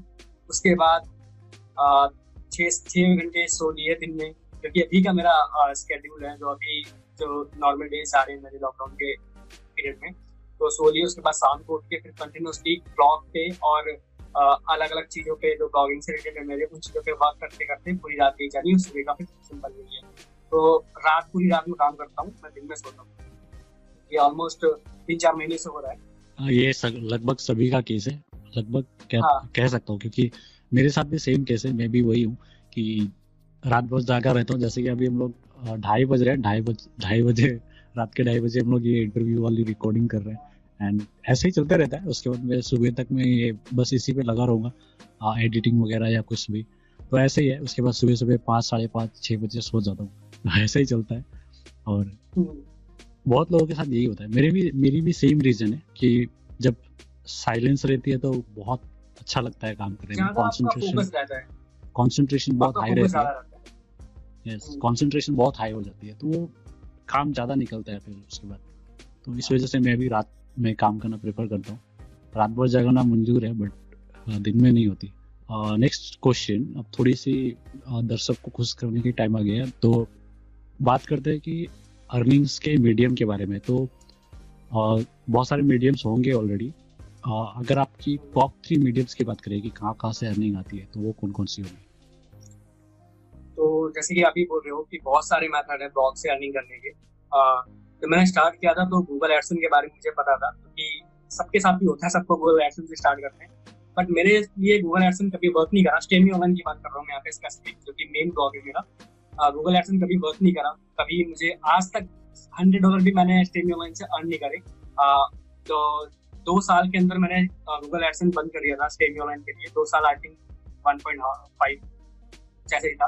तो मेरा जो मेन इनकम सोर्स है वो अपडेट मार्केटिंग से आता है, और उसके बाद स्पॉन्सर्ड पोस्ट है, क्योंकि मैं स्पॉन्सरशिप करता हूँ। जैसे बहुत सारे आप भी जानते होंगे, बहुत सारे ब्रांड्स जो अपने टॉप प्रोडक्ट के रिलेटेड आर्टिकल्स लिखवाते हैं, रिव्यूज हो गए या कुछ भी हो गया XYZ प्रोडक्ट के रिलेवेंट, तो उसके लिए वो पेड करते हैं। तो स्पॉन्सर्ड पोस्ट मेरा सेकंड पे है अगर मैं ब्लॉग पे करूँ। और अगर थर्ड मेरी ऑनलाइन इनकम की बात करें ब्लॉगिंग से आती है तो फ्रीलांसिंग से आती है, वो भी फ्रीलांसिंग पे फोकस हो गया। नहीं कि मतलब मैं फाइबर का यूज करता हूँ, ऐसा कुछ नहीं। फाइबर का यूज करना मैंने लगभग बंद ही कर दिया है। सिर्फ 1-2 क्लाइंट्स हैं मेरे जो मेरे परमानेंट क्लाइंट्स हैं, मैं उनसे फाइबर पे कॉन्टैक्ट करता हूँ। बाकी तो स्काइप के थ्रू या स्लैक के थ्रू मैं उनसे बात करता हूँ। वो अगर उन्हें कोई मुझसे हेल्प चाहिए होती है वर्डप्रेस के रिलेटेड या डिस्कॉर्स के या कोई और इशू एसईओ के टाइप में या कुछ भी, तो मुझसे कॉन्टैक्ट करते हैं। अगर मैं उस काम के लिए उस टाइम पे फ्री हूँ तो फिर मैं उनके लिए वो काम करता हूँ। तो मेरे तीन में मेथड यही है, लिंक अपडेट मार्केटिंग और स्पॉन्सरशिप और उसके बाद फ्रीलांसिंग। तो अगर अपडेट मार्केटिंग जैसे कि आपने बताया, तो वो अगर टॉप की प्रोडक्ट, जिस प्रोडक्ट को आप सबसे ज्यादा सेल कर पाए या फिर जिससे सबसे ज्यादा कमीशन मिली है, वो प्रोडक्ट कौन सी है? सबसे ज्यादा तो जो कि SiteGround होस्टिंग, उसको सेल करने में इतना आपको वो नहीं करना होता और ज्यादा आपके कैंसिलेशन चार्ज भी नहीं होते, मतलब कैंसिलेशन चांसेस भी नहीं होते। तो अगर एक कस्टमर को आप रिकमेंड करते हो तो वो प्रोडक्ट ऑलरेडी बहुत क्वालिटी प्रोडक्ट है, प्रोडक्ट क्या होस्टिंग है, तो वो सर्विसेज बहुत अच्छी देता है। आपको सिर्फ प्रमोट करने में बहुत ईजी पड़ रहा है वो। तो फर्स्ट ऑफ ऑल मेरा SiteGround होता है, उसके बाद WP Forms, और देन थोड़ा बहुत WP Rocket से, WP इंजन से और A2 होस्टिंग से भी। तो ये तीनों थोड़ा बहुत, मतलब सबसे ज्यादा A2 होस्टिंग, SiteGround होस्टिंग और WP Forms। राइट। तो मेरे केस में बात करूँ तो यहाँ पे एक अपडेट मार्केटिंग वाली टिप भी देने वाला हूँ मैं। तो जैसे कि रवि ने बताया कि उसके केस में SiteGround वगैरह जो है वो टॉप की सोर्सेस है अपडेट मार्केटिंग में अर्निंग की, और ऐसे ही जितने भी ज़्यादातर ब्लॉगिंग नीच वाले के साथ यही होता है। बट जरूरी नहीं कि सबके साथ ऐसा हो, तो आपके टारगेट ऑडियंस पे डिपेंड करता है कि आपकी ऑडियंस किस तरह की है। बिल्कुल, जैसे कि मेरे केस में बिल्कुल उल्टा है, ऐसा कुछ भी नहीं है। जबकि मैं भी ब्लॉगिंग नीच पे काम कर रहा हूँ, पर फिर भी मेरे क्लाइंट्स जो थे, क्योंकि मैंने उससे पहले फ्रीलांसिंग से स्टार्ट करी थी, जिन्हें मुझे मेरी स्टोरी पता है उन्हें पता होगा, तो मैंने ब्लॉगिंग से स्टार्ट बिल्कुल भी नहीं करी थी, मैंने फ्रीलांसिंग से स्टार्ट करी थी। तो मेरे पास बिजनेस क्लाइंट्स बहुत ज़्यादा है, मतलब इस वजह से मेरी जो टॉप प्रोडक्ट है वो है सॉफ्टवेयर्स, SaaS सॉफ्टवेयर्स जिसे कहते हैं, जैसे कि प्रेसबुक्स हो गई, तो इस तरह के सॉफ्टवेयर्स, क्विकबुक्स उसके अल्टरनेटिव है। तो मेरे केसेस में बस यही टॉप प्रोडक्ट्स हैं। जैसे सबसे टॉप पे आता है प्रेसबुक्स, ये मैंने बहुत ज़्यादा सेल करी है एंड कंटिन्यूसली सेल होते रहती है, तो ये क्लाइंट्स की वजह से होती है। तो ऑब्वियसली आप हर प्रोडक्ट को सेल नहीं कर पाएंगे, आप अपने क्लाइंट्स को समझिए कि आपकी क्लाइंट की क्या डिमांड है एंड उस हिसाब से आपको प्रोडक्ट चुनना चाहिए। तो ये एक अपलेट टिप थी बीच में। एंड आप फिर से आपसे क्वेश्चन पे आते हैं, और नेक्स्ट क्वेश्चन है कि नॉर्मली आप रिलैक्सिंग के लिए क्या करते हैं, मतलब स्पेयर टाइम पे क्या करते हैं, फ्री टाइम पे? फ्री टाइम में पहले क्या था कि फ्री टाइम क्या था, पहले टाइम वेस्ट था। इस साल अकाउंट करने से पहले जो पबजी आई थी, पबजी एडिक्ट था मैं। बहुत ज्यादा एडिक्शन था पबजी का मेरे को। तो क्या करता था, फ्रेंड का फोन आया तो जैसे मैं रिलैक्स होने के लिए बैठा हुआ हूँ, मतलब फ्री टाइम है मेरा, तो पबजी खेलने लग गया और पूरा दिन मैंने वेस्ट कर दिया। तो 2020 का मेरा एम यही था कि मैं पबजी क्विट कर दूँ, और 1 जनवरी से मैंने पबजी इंस्टॉल मार दी, तो पबजी खत्म कर दी। तो अब मैं रिलैक्स होने के लिए क्या करता हूँ कि जैसे अभी लॉकडाउन के ड्यूरिंग तो मैं लूडो खेलता हूँ रिलैक्स होने के लिए, या सबसे अच्छा जो मुझे लगता है म्यूजिक सुनने में, मतलब कोई भी आपका स्ट्रेस हो, कोई भी किसी भी तरह की आपकी प्रॉब्लम्स हो, आप म्यूजिक सुन के उसको इजिली ओवरकम हो सकते हैं उससे। तो मैं क्या करता हूँ कि अपनी छत पे जाता हूँ और लीड लगा के कानों में करीब 1-2 घंटे वहाँ पे वेस्ट या रिलैक्स होने के लिए स्पेंड करता हूँ, तो बहुत अच्छा मेरे को महसूस होता है। तो बहुत सारे अलग अलग म्यूजिक, मोटिवेशनल सॉन्ग्स वगैरह सुनता हूँ, सब चीज़ों में तो काफ़ी वर्क करता है। तो ये भी काफ़ी अच्छी इन्फॉर्मेशन थी। तो अगला बात करते हैं कि अगले क्वेश्चन की। तो इसमें क्वेश्चन बेसिकली क्वेश्चन नहीं है, बट आपको अपने एक्सपीरियंस से बात बतानी है। तो जैसे कि आपने अभी कितने साल तक ब्लॉगिंग कर लिया है? मैं कब से स्टार्ट करी थी?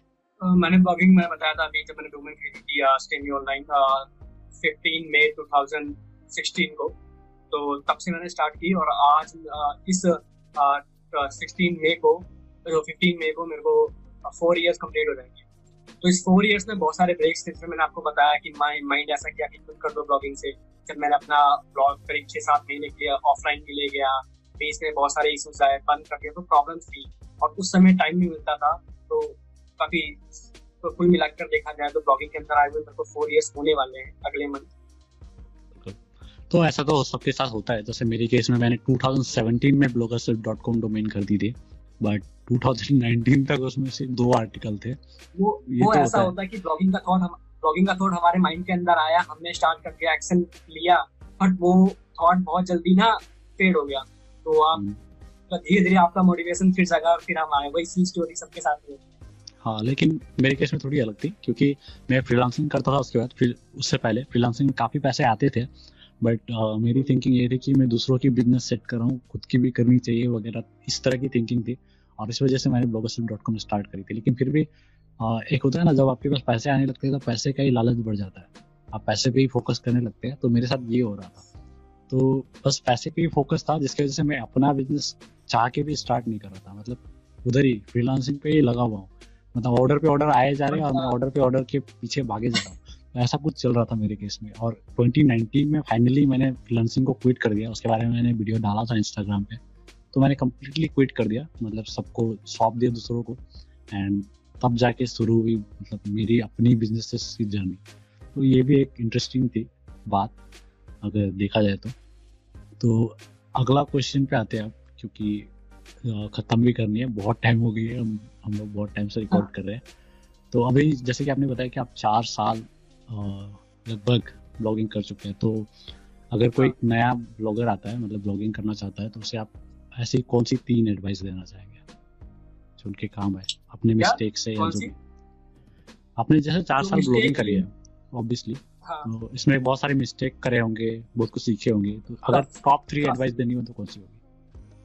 टॉप 3 एडवाइस अगर मैं एक बिगिनर को दूंगा जो ब्लॉगिंग में आना चाहता है 2020 या 2021, जब भी मुझसे मतलब जब भी ऐसा वो मिले, जो भी मैं करता भी हूँ, तो क्या होता है कि मैंने ये चीज़ देखी है कि जो बिगिनर्स होते हैं वो ब्लॉगिंग में दूसरे ब्लॉगर्स को देख कर आते हैं। जैसे कि मान के चलिए उन्होंने ShoutMeLoud को देखा, ShoutMeLoud में इनकम रिपोर्ट देखी कि ShoutMeLoud हर्ष अग्रवाल का है। हर्ष अग्रवाल जो बंदा ब्लॉगिंग के ऊपर, अफिलिएट मार्केटिंग के ऊपर, अच्छे के ऊपर लिख रहा है, वो मिलियन मतलब काफ़ी पैसे कमा रहा है, बहुत ज़्यादा कमा रहा है, $4 कमा रहा है, ऑलमोस्ट $40,000 जो लास्ट इनकम रिपोर्ट में उनका मेंशन है। तो लोग क्या सोचते हैं कि हम भी यही चीज़ फॉलो करेंगे तो हम भी वो चीज़ कर लेंगे, बल्कि ऐसा नहीं होता है। वो ये देख रहे हैं कि हर्ष अग्रवाल $40,000 कमा रहा है पर मंथ, बट वो ये नहीं देख रहे कि हर्ष अग्रवाल 2019 से लगा हुआ है और 2019 से उसने कितनी स्ट्रगल्स, कितने हार्डवर्क किए होंगे और तब जाके उसने 14,000 का जो माइलस्टोन है वो टच किया होगा। तो मैं ये कहूँगा कि आप किसी और का नीश या टॉपिक देखकर आप ब्लॉगिंग स्टार्ट ना करें। आप अपने अंदर देखिए कि आप किस चीज़ के ऊपर लिख सकते हैं, किस चीज़ पर आपको नॉलेज है, क्या चीज़ करते वक्त आप बोर नहीं होंगे, उस अकॉर्डिंग आप अपना नीश स्टार्ट करें। तो नीश बहुत मैटर करता है। आप ब्लॉगिंग स्टार्ट करते हैं, मान के चलिए आपने हर्ष को देखा या किसी और को देखा जिसकी रिपोर्ट बहुत अच्छी है, आपने स्टार्ट किया, बट उस समय के बाद आप उस चीज़ में आपको नॉलेज ही नहीं है, आपका पैशन ही नहीं है, वो कर ही नहीं सकते, तो आप वहाँ से क्विट कर देंगे। तो पहला ये हुआ टॉप जो टिप है। दूसरी टिप ये है कि बैकलिंक के ऊपर इतना मत भागिए कि आप बैकलिंक के जगह गूगल की पैंटिस लेकर आते हैं या बैकलिंक करने जाए और गूगल आपको पैनलाइज करते हैं। तो प्रॉब्लम ये होती है कि बैकलिंक एसईओ में रैंकिंग करने के लिए बैकलिंग, पर ऐसा है, मानता हूँ मैं, backlink is very important factor for ranking and one of the most important factor in 200+ ranking factors. But ऐसा नहीं है कि आप बैकलिंक ही एक फैक्टर है, 200 से ज़्यादा फैक्टर्स और भी हैं बैकलिंक के सिवा। तो सबसे पहले आपको कंटेंट में देना है कि कंटेंट आपका जितना अच्छा होगा, आपको बैकलिंक्स बनाने की जरूरत ही नहीं पड़ेगी, लोग खुद आपकी बैकलिंक आपको बैकलिंक्स देंगे विदाउट एनी एफर्ट। तो आपको कोई मेहनत नहीं करनी पड़ेगी बैकलिंक पर। तो बैकलिंक के ऊपर इतना मत भागिए कि आप उसके चक्कर में गलती करने से मैंने की थी, तो मैं अपनी इस गलती से बता रहा हूँ। तो दूसरी प्रॉब्लम ये होती है। तीसरी ये होती है कि बहुत से लोग ये होते हैं कि हमें ब्लॉगिंग से पैसा कमाना है, ब्लॉगिंग का मतलब पैसा कमाना है, बट ब्लॉगिंग का मतलब पैसा कमाना नहीं, यहाँ पे इन्वेस्टमेंट भी चाहिए होती है। इन्वेस्टमेंट इन द सेंस आप कोर्सेज पे करो लर्निंग के लिए, आप अच्छी होस्टिंग पे करो, डोमेन्स पे तो हर कोई करता है कि अच्छी होस्टिंग पे करो, थीम्स वगैरह अच्छी परचेज करो। बहुत से लोग होते हैं पैसे बचाने के लिए नल थीम्स, स्लैक थीम्स ले लेते हैं, जो कि आगे प्रॉब्लम करती है। कोर्सेज पे इन्वेस्ट नहीं करते क्योंकि उन्हें लगता है कि हमारे पास बहुत अच्छी नॉलेज है, हमने आर्टिकल्स पढ़े, हमने फ्री कंटेंट बहुत सारा पढ़ा और हमें अच्छी नॉलेज हो गई। इन्वेस्टमेंट मतलब यही हो सकता है कि पैसे फूकना। अगर वो 1,000 रुपीज कमा रहे हैं, $1,000 कमा रहे हैं अगर एक मंथ, तो वो 1,000 अपने ऊपर इन्वेस्ट करते हैं, बट ऐसा नहीं है। अगर आप ज्यादातर ब्लॉगर्स को देखो, ये उमर कुरैशी ने भी मेंशन किया था कि invest like a rich and spend like a beggar. So ये अच्छा, ये मतलब काफी इफेक्टिव है। आप इन्वेस्टमेंट पे ज्यादा ध्यान दो, खर्च करने पे कम। चाहे आप कितने भी पैसे कमा रहे हो, कितने भी डॉलर्स कमा रहे हो, मैटर नहीं करता। अगर आपकी इन्वेस्टमेंट अच्छी तरीके से हो रही है, आपकी लर्निंग पे, आपके चीजों पर, तो वो बहुत ही जल्दी वो जो मनी आप कमा रहे हो, वो अमाउंट आपका डबल हो जाएगा इन फ्यूचर, अगर आपकी लर्निंग अच्छी है। तो इन्वेस्टमेंट पे बहुत ज्यादा फोकस करना चाहिए, चाहे वो ब्लॉगिंग हो, चाहे वो किसी भी। बहुत से लोग होते हैं कि ब्लॉगिंग को as a free method of making $1,000 समझते हैं, बट ऐसा नहीं है, इस पर इन्वेस्टमेंट भी करनी पड़ती है। स्टार्टिंग में चल जाते हैं, बट अभी ऐसा बिल्कुल भी नहीं होता। एक बोनस टिप मेरी तरफ से, बोनस टिप ये बोलूंगा कि ब्लॉगिंग कोई क्विक रिच स्कीम नहीं है कि आप अनलिमिटेड कोर्स देखकर आए और आपने ब्लॉग स्टार्ट किया वर्डप्रेस पर और आप बिल्कुल भी नहीं है मिलियनर बन गए, तो ऐसा कुछ नहीं है, बिल्कुल नहीं है, क्योंकि बहुत टाइम लगता है, बहुत मेहनत लगता है। हाँ, 10 साल लोग आज जो प्रो ब्लॉगर्स हैं, चाहे वो हर्ष अग्रवाल हो, अंकित भाई हो, अंकित सिंगला और अनिल अग्रवाल हो, उन्होंने 10 साल अपने इन्वेस्ट किए हैं स्टीक के, ब्लॉगिंग के, बहुत सारे फेसेस देखे हैं, तब जाके आज इतना कमा रहे हैं। ऐसा नहीं पता है ये सब क्यों होता है। यहाँ पे मैं बहुत एक इम्पोर्टेंट बात बता रहा हूँ कि एक्चुअली ये चीज क्यों होता है, लोग ऐसे बात क्यों करते हैं, मतलब जैसे कि क्विक रिच स्कीम क्यों सोचते हैं, या फिर क्विक रिच स्कीम है जैसा क्यों बताते हैं लोग। तो इसके पीछे सिंपल सा साइकोलॉजी है कि लोग जो है ना, वो काम पे ज्यादा इंटरेस्टेड नहीं होते, पैसे पे इंटरेस्टेड होते हैं। एंड सेम थिंग, इसके ऊपर मैंने ऑलरेडी एक वीडियो बनाई है, आप देख लेना। टाइटल शायद ऐसी है कि यूट्यूब पर इतनी अर्निंग रिलेटेड वीडियो क्यों है, ये तो ऐसे ही कुछ वीडियो की टाइटल है, आप जरूर देखना हो। एंड सेम थिंग, अब मैं तो आपको लाइव रिपोर्ट दे रहा हूँ यहाँ पे कि लास्ट वीडियो जो थी उमेर कुरैशी की इंटरव्यू वीडियो थी, वहाँ पे मैंने सेम चीज करी। तो नॉर्मली जो क्लिक थ्रू रेट होती है ना मेरी थंबनेल की, तो वो होती है 8% के आसपास, बट जैसे ही उमेर की ये वीडियो डाली उस थंबनेल के साथ, बस एक ही बार में 12% की CTR। तो बस पैसे से मतलब है, बिल्कुल। बल्कि मैं और एक एग्जांपल दे देता हूँ, रवि के वीडियो में भी ये ऐसा ही कुछ सामने होगा और आप उसी की वजह से आएंगे। तो ये चीज कॉमन चीज है, ये वैसे फैक्ट है। हाँ वही, क्योंकि आप किसी भी वीडियो देख रहे हो, बगल में आती है कि इतने साल का लड़का इतने कमा रहा है महीनों, चाहिए कैसे।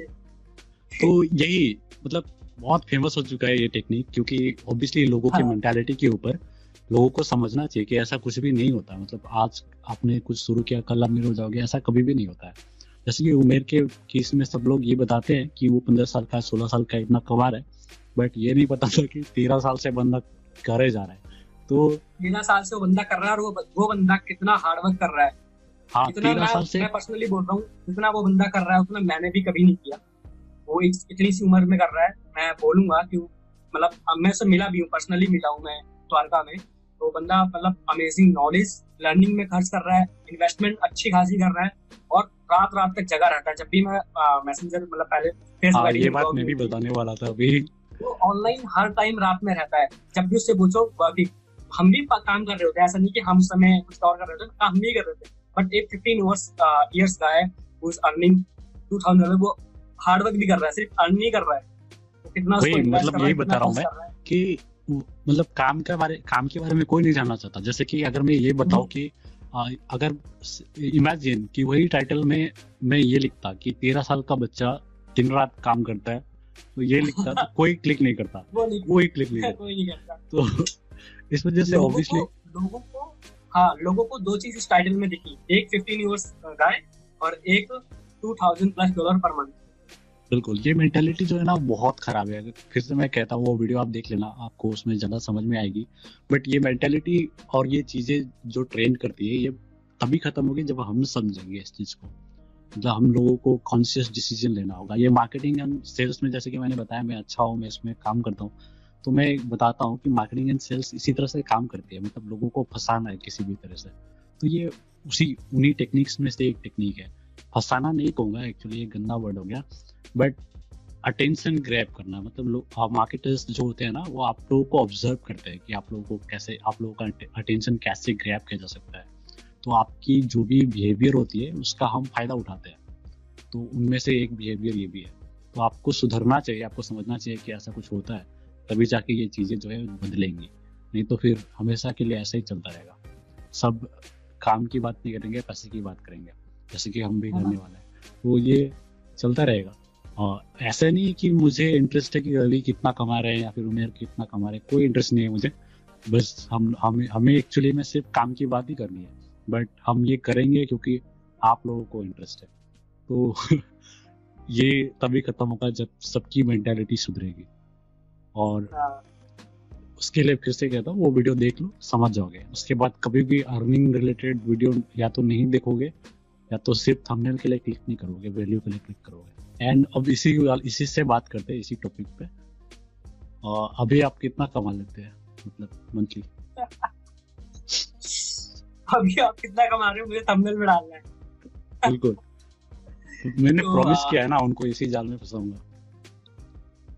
तो as a online earner blogger के रूप में एक फिक्स इनकम तो नहीं है, किसी महीने ज्यादा होती है और जब ब्लैक फ्राइडे आता है तो 10 गुनी ज्यादा होती है, तो आम बात है। पर हाँ, मैं जो अपनी जो मैं पिछली जॉब कर रहा था एक कंप्यूटर ऑपरेटर की, तो दिल्ली के अंदर आप कंप्यूटर ऑपरेटर की सैलरी जो बेसिक सैलरी होती है मुझे वो मिल रही थी, तो उससे मैं 8 to 10x ज़्यादा कमा रहा हूँ थ्रू ब्लॉगिंग।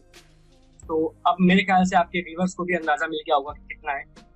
सो इतना है कि हाँ, मतलब 8 to 10x कमा रहा हूँ उससे ज़्यादा। कोई फिक्स इनकम नहीं है ब्लॉगर्स वगैरह की कि हाँ आपको हर महीने $10,000 का चेक मिलेगा, तो वो होती रहती है, स्टेबल नहीं है। बट हाँ 8 to 10। और मेरे केस में क्या होता है कि जैसे कि हम लोग सभी ने एक्चुअली सबके साथ ऐसा ही होता है, जितने भी एफिलिएट मार्केटर्स है ना, तो उनके लिए ब्लैक फ्राइडे और साइबर मंडे सेल जो होती है वो मानसून की तरह है, खूब बरसती है खूब बरसती है उस वक्त, मतलब मजा आ जाता है उस वक्त। और उसके बाद सन्नाटा हो जाता है, फिर एक्चुअली उसके बाद ना डीमोटिवेट जैसा फील होता है, पता है, अचानक से सेल कम हो जाती है, बहुत बुरा फील होता है उसके बाद। बट चलो मैं ये बता रहा हूँ कि अभी जो पिछला ब्लैक फ्राइडे गया था 2019 का, तो अभी तक मैंने 4 साल का अर्निंग में इतना नहीं कमाया था जितना उस 4 दिन के अंदर कमाया था।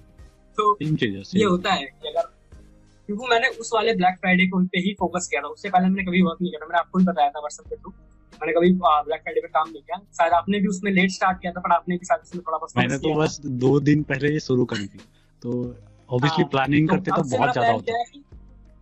अब से मेरा प्लान क्या है कि इस बार ब्लैक फ्राइडे में ध्यान मतलब बहुत स्टार्टिंग से देना है, तो इस बार अर्निंग आप एक्सेप्ट कर सकते हो ज्यादा होगी। मेरी कंटेंट ऑलरेडी बन रही है ब्लैक फ्राइडे के लिए, जैसे कि मैंने बताया था। हम लोग ने ऑलरेडी चैट किया था इसके बारे में कि अगली बार फोड़ने वाला हूँ। तो एक्चुअली मेरी black Friday content already ready है, कुछ हद तक 2-3 ब्लॉग पोस्ट रेडी है लंबे चौड़े, एंड उसके बाद भी और भी बनते रहेंगे टाइम टू टाइम। जैसे कि मैंने बताया ड्राफ्ट में बहुत सारे पोस्ट पड़े हुए हैं, वो सब रेडी है। एक्चुअली मैंने अभी से ही प्लान करना शुरू कर दिया, क्योंकि मैं जैसे कि मैंने बताया बहुत प्रोक्रास्टिनेट करता हूँ मैं लिखने के मामले में। तो मुझे पता है मैं नवंबर तक में मतलब करना पड़ेगा मुझे धीरे धीरे, एक ही बार में मैं नहीं कर पाऊंगा, इस वजह से अभी से करना शुरू कर दिया है। एंड 3 ब्लॉग पोस्ट मैंने लिख दिए हैं ब्लैक फ्राइडे के लिए। तो ये भी एक टिप है, कभी भी वेट मत करो। हम लोग ने किया था वेट और 1-2 दिन पहले शुरू करी थी, तो ऑब्वियसली सेल हुई, बहुत सारी सेल हुई, बट अगर हमने प्लान किया होता तो बहुत ज़्यादा सेल होती। तो वही प्लानिंग अभी मेरी चल रही है। मैं अभी यहाँ पे अप्रैल चल रही है, राइट? हाँ, अप्रैल से ही शुरू कर दिया है मैंने, लॉकडाउन की वजह से मंथ भी भूल गए सब। तो हमने वही अभी से शुरू कर दिया है, एंड अभी भी डेफिनेटली काम कर रहे होंगे या फिर करेंगे जल्दी। तो पहले से ही प्लानिंग करना। ये एक्चुअली मैंने अनिल अग्रवाल भाई से सीखा था, तो उन्होंने बताया था कि मेरी प्लानिंग इतनी टाइम से चल रही है। मेरे को शौक लगा भाई, इतनी पहले पहले से प्लानिंग। यहाँ पर बिगिनर्स के लिए टिप हो सकती है कि जब भी आप किसी भी नीच में स्टार्ट करो तो अपने जो नीच में जो पहले से जो प्रो ब्लॉगर्स हैं या जो एक्सपर्ट्स हैं उनको फॉलो ज्यादा से ज्यादा करो, उनके ब्लॉग को, उनको, तो ये सब चीजों से आपको बहुत हेल्प मिलेगी। ये सब मैंने भी वेबसाइट के बारे में मुझे इतना नहीं पता था, पता था कि हाँ लोग अर्न करते हैं, मुझे सिंपल सा वही लगता था जब मैं बिगिनर था, मेरे को भी इतनी नॉलेज नहीं थी कि आप पोस्ट लिखो आपके रैंक करेंगे आप अर्न करोगे, बट ऐसा नहीं है। बहुत सारी ट्रिक्स हैं, बहुत सारी स्ट्रेटजीज हैं जो यूज करी जाती है प्रो ब्लॉगर्स के द्वारा black Friday, specific black Friday को कवर करने की, तो वो सेल इतनी ज्यादा होती है। मुझे तो ये बात तब पता चली जब मैंने bloggerspassion.com पे जब देखा कि मतलब उतने आर्टिकल्स नहीं थे, अचानक ब्लैक फ्राइडे आने से पहले देखता हूँ कि पूरा आर्टिकल भर गया है, तो ऐसा कैसे हो सकता है लग रहा था। तो इसीलिए मैंने पूछा था, बात करी थी तो पता चला था कि 6-7 महीने पहले से काम चल रहा था, तो ये चीज बहुत इम्पोर्टेंट है, यही होता है। और मैं बता दूं कि स्टेमी ऑनलाइन के लिए जो ब्लैक फ्राइडे का है वो मार्च से स्टार्ट हो गया काम तो मैं और पीयूष मिलके स्टार्ट कर रहे हैं, वो डिजाइनिंग हैंडल कर रहा है और मैं बाकी कंटेंट वगैरह का, क्योंकि कंटेंट वगैरह मेरा ऑलरेडी रेडी है, क्योंकि पहले भी था तो रेडी है, बस ऑप्टिमाइज वगैरह। और मैंने क्या करी थी, मैंने जो एग्जिस्टिंग कंटेंट थे उसको कस्टमाइज कर दिया, मतलब पहले तो कॉपी करी ड्राफ्ट करके और कॉपी करके फिर उसी को थोड़ा सा कस्टमाइज किया, ब्लैक फ्राइडे के हिसाब से कस्टमाइज किया पूरा ब्लॉग पोस्ट को। तो इस वजह से मेरे पास ऑलरेडी 3 ब्लॉग पोस्ट है एंड ऑब्वियसली काम चलेगी टाइम के साथ, और ऑब्वियसली नेक्स्ट ईयर हम लोग धमाल करेंगे, सभी मिलकर करेंगे। और ये भी एक टिप है कि कॉम्पिटिटर्स जो भी होते हैं ना उनसे काफ़ी फायदा होता है, तो हमेशा उनसे दोस्ती रखो। जैसे कि अगर अनिल अग्रवाल को मैंने अग्रवाल तो उन्हें मैं नहीं जानता तो मुझे पता ही नहीं चलता और सेम चीज है कि जैसे मैंने बताया रवि के बारे में, तो एक्चुअली हम लोग ने काफी टिप्स शेयर किए हैं, एक दूसरे से काफी बात करी है, एक दूसरे से काफी नॉलेज शेयर करी है, तो ये चीज काफी ज्यादा होती है एंड डेफिनेटली आपको एक दूसरे से कनेक्शन रखना चाहिए। और उमेर भाई, जैसे कि मैंने बताया कि उमेर भाई से भी कनेक्शन है अपना, व्हाट्सएप वगैरह पे बात होती रहती है, उमेर भाई भी काफी टैलेंटेड है। और यहाँ पे और एक पॉइंट डालूंगा मैं, लास्ट वीडियो जब मैंने उमेर कुरेशी की अपलोड करी थी तो कुछ लड़के थे या कुछ तो थे जो ऑब्जेक्शन कर रहे थे, मतलब काइंड ऑफ हेट। तो मैं उनको बताना चाहूँगा कि एक्चुअली में उनकी कोई गलती नहीं है, मतलब पैसे वाली, जैसे कि मैंने बताया कि लोग पैसे के बारे में बात करते हैं इसलिए नहीं करते क्योंकि उन्हें मन है या उमेर कुरेशी अपने अर्निंग शेयर करना चाहते हैं, देखो मैं इतना कमा रहा हूँ, ऐसा कुछ भी नहीं है, आप लोगों की वजह से ऐसी होती है, तो अर्निंग सिर्फ उस वजह से शेयर की जाती है। कोई लड़का था या कोई तो था जिसने उसे शो ऑफ की तरह समझा, प्लस झूठा है, ऐसा इतना नहीं कमाता है, ऐसा कुछ, ठीक है तो ऑब्वियसली आपको नहीं पता कि कितनी नॉलेज है बंदे को, हम लोग ने बात किया है तो हमें पता है, हमें पता है बिल्कुल। आपको सिर्फ अर्निंग बताई गई है, जैसे कि मैंने बताया मार्केटिंग इसी तरह से काम करती है, लोगों को जिस चीज में इंटरेस्ट होती है उसी चीज से हम उन्हें अट्रैक्ट करते हैं, तो आपको पैसे पे इंटरेस्ट होती है, लोगों को पैसे में इंटरेस्ट होती है, आप अपने ऑडियंस का पेन पॉइंट पकड़ते हैं कि उसको किस चीज के बारे में क्या चाहता है वो, राइट, उसके थ्रू ये मार्केटिंग स्ट्रेटजी है, राइट, तो उसे हम कहते हैं बिहेवियर मार्केटिंग, ठीक है, बिहेवियरल मार्केटिंग कहते हैं। तो बस बिहेवियर के हिसाब से हम ट्रैक करते हैं और मतलब अट्रैक्ट करते हैं लोगों को, और वो अपनी सेल्स फनेल या जो भी होती है वहाँ पर ड्रैग करते हैं। तो जैसे कि वीडियो के मामले में वो थंबनेल सेल्स फनेल का पहला पड़ाव होता है जिसमें पैसे के बारे में लिखा हुआ रहता है, आप क्लिक करते हैं, आप फनेल के अंदर एंटर कर जाते हैं, उसके बाद आपको इंटरव्यूअर 2-3 सेकंड की क्लिप दिखाता है जिसमें इंटरेस्टिंग क्वेश्चन होती है, तो वो फनेल का सेकंड पार्ट होता है। तो बस ये सारी की सारी चीज़ें जो है मार्केटिंग होती है, तो अगर आपको पेज पे फोकस करना है तो वो नॉलेज पे। अब क्योंकि मैंने ये वीडियो पे दोबारा ये चीज़ें बताई है तो मैं कहना चाहता हूँ कि आप वीडियो के, हमने अर्निंग के बारे में बात करी, डेफिनेटली कुछ लोगों को सेटिस्फेक्शन इसी से मिलेगा, नहीं तो इंटरव्यू देखेंगे ही नहीं, तो लेकिन पॉइंट ये है कि आप प्लीज़ फोकस कीजिए कि कितने सारे लर्निंग्स थे उस पर फोकस कीजिए। एंड जैसे कि अभी रवि दीक्षित ने आपको काफ़ी सारे इन्फॉर्मेशन दिए, उमेर भाई ने ऑलरेडी दिया था, अगर आपने नहीं देखा है तो देख लेना। आगे आ रहे हैं ओम ठोके, उसके बाद मिहिर गद्दी, तो आ रहे हैं कुछ, और ब्लॉगर्स पैशन से जो है अनिल अग्रवाल, तो उन्हें भी मैंने कांटेक्ट किया है, अभी तक कुछ रिप्लाई आया नहीं है। फिर अमित मिश्रा, तो बहुत सारे लोगों से कॉन्टेक्ट चल रही है एंड सभी लोग आएंगे, तो ऑब्वियसली मैं शायद अर्निंग वाली थंबनेल ही डालूं क्योंकि लोग ही वैसे हैं। लेकिन मैं रिक्वेस्ट करता हूं कि आप लोग सिर्फ वैल्यू पे फोकस कीजिए। एंड अब लास्ट क्वेश्चन पे आते हैं रवि भाई के लिए कि अगर आपको लाइफ एडवाइस देनी हो, एक लाइफ एडवाइस टॉप की, तो वो लाइफ एडवाइस कौन सी होगी ओवरऑल लाइफ में? कुछ भी, मतलब लाइफ में ओवरऑल। इंटरेस्टिंग क्वेश्चन है। वैसे मेरे पास लाइफ एडवाइस के लिए तो भंडार बना हुआ है। तो फिर तीन दे दो। कौन सी वाली दो? तो एडवाइस यही होगी, और भी फ्रैंकली बोल रहा हूँ, क्योंकि हमारे जो यंग जनरेशन है जो कि अभी स्टडीज कंप्लीट की, 12 कंप्लीट की, तो ऐसे लोग हैं, तो क्या होता है कि जो ना रिलेशनशिप पे ज्यादा फोकस करते हैं। ये तो मैंने सजेशन दिया था तुझे, मुझे ज्यादा मुझसे बात चल रही थी याद है। कंपेयर देन उनके ड्रीम, उनके जो प्रोफेशन है जिनके लिए वो स्टडीज कर रहे हैं, वो एक ऐसी रिलेशनशिप पे ज्यादा फोकस करते हैं जो कि उन्हें भी पता है आगे नहीं चलने वाली, या चलने वाली भी है। मैं ये नहीं कह रहा हूँ कि गलत है, मैं ये बिल्कुल नहीं कह रहा हूँ कि गलत है रिलेशनशिप के अंदर आना इन यंग एज 18+ और 20+ गलत है, ऐसा कुछ नहीं है, गलत नहीं है। बट हाँ, हर चीज पे आप इतना डिपेंड मत हो कि आपके जो फ्यूचर है जो आपका वो डिस्ट्रॉय हो जाए चक्कर में। तो ऐसा मैंने काफी लोगों के साथ देखा है, मेरे ही बहुत सारे फ्रेंड्स हैं जो रिलेशनशिप में अपना 1000% देते हैं, जो उनके ड्रीम्स हैं, जो एम्बिशंस है, जो बनना चाहते हैं, वो उसके बारे में बिल्कुल ही फॉरगेट हो जाते हैं, बिल्कुल भूल जाते हैं रिलेशनशिप के अंदर आने के बावजूद। वही कुछ ऐसे लोग होते हैं जो जिनसे मैं स्कूल टाइम में मिला होता हूँ, उनके सपने होते हैं बहुत बड़े बड़े और बहुत अच्छे अच्छे सपने होते हैं, वो हार्ड वर्किंग गाय होते हैं, अपने ड्रीम्स को अचीव करना जानते हैं, बट एक रिलेशनशिप के अंदर आके वो सब तबाह कर देते हैं। बट मैं यही बोलूंगा, जितना से जितना हो सके, अगर आप नहीं हो ऑलरेडी इसमें, नहीं आए हो, तो जितना जितना हो सके अवॉइड करो। बट अगर हाँ आप आ गए हो तो वो भी गलत नहीं है, मैं ये नहीं बोलूंगा आप उससे दूर हट जाओ, ऐसा कुछ नहीं है।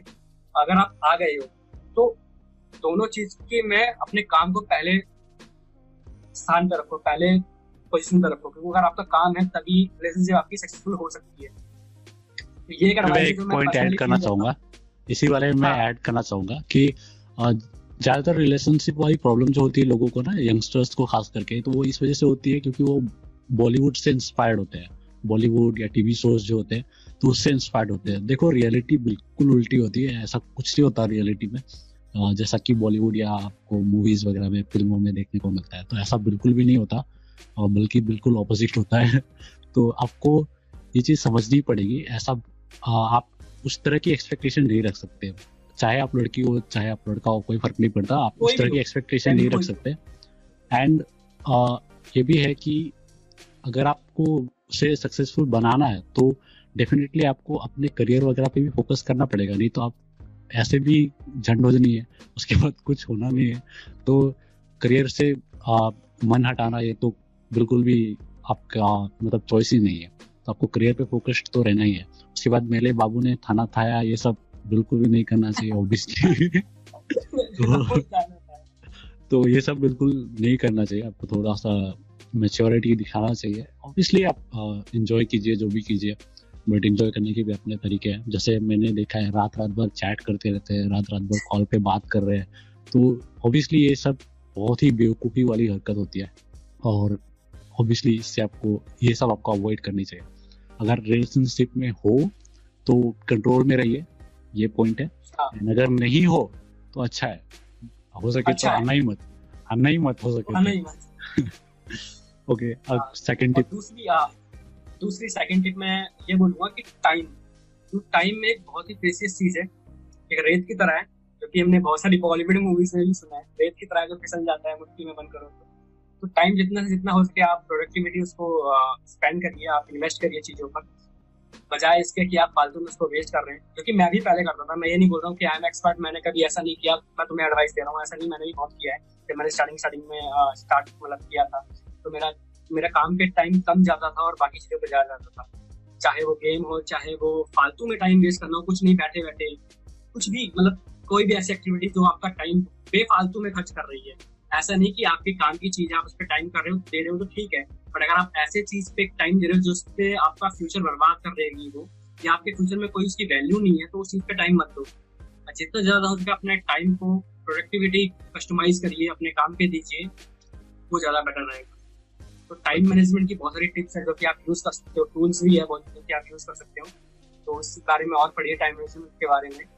हर टिप ये होगी कि जो भी आप चाहते हो, जब भी आप कुछ स्टार्ट कर रहे हो, जैसे चाहे ब्लॉगिंग हो चाहे आपका बिजनेस हो, तो गिव अप मत करिए। गिव अप मीन्स मैं नहीं कहूँगा गिव अप, कोई ऑप्शन ही नहीं आता रखिए, गिव अप आपको करना ही नहीं है। ये हम सोचे कि गिव अप कोई होता ही, मतलब कुछ वर्ड ही नहीं है कि आप उसको छोड़ ही सकते, आपकी लाइफ ही वही है। अगर आपने वो चीज़ नहीं अचीव करी तो आपकी life will become a hell, ऐसा मतलब एक माइंडसेट रखिए। और जब भी आप क्विट करने के बारे में सोचे, जैसे आप ब्लॉगिंग में आए हो और कुछ टाइम के बाद आपको प्रॉब्लम्स हो गई हो तो आप क्विट करना, तो आप ये चीज़ रिमाइंड करिए कि आपने वो चीज़ स्टार्ट क्यों की।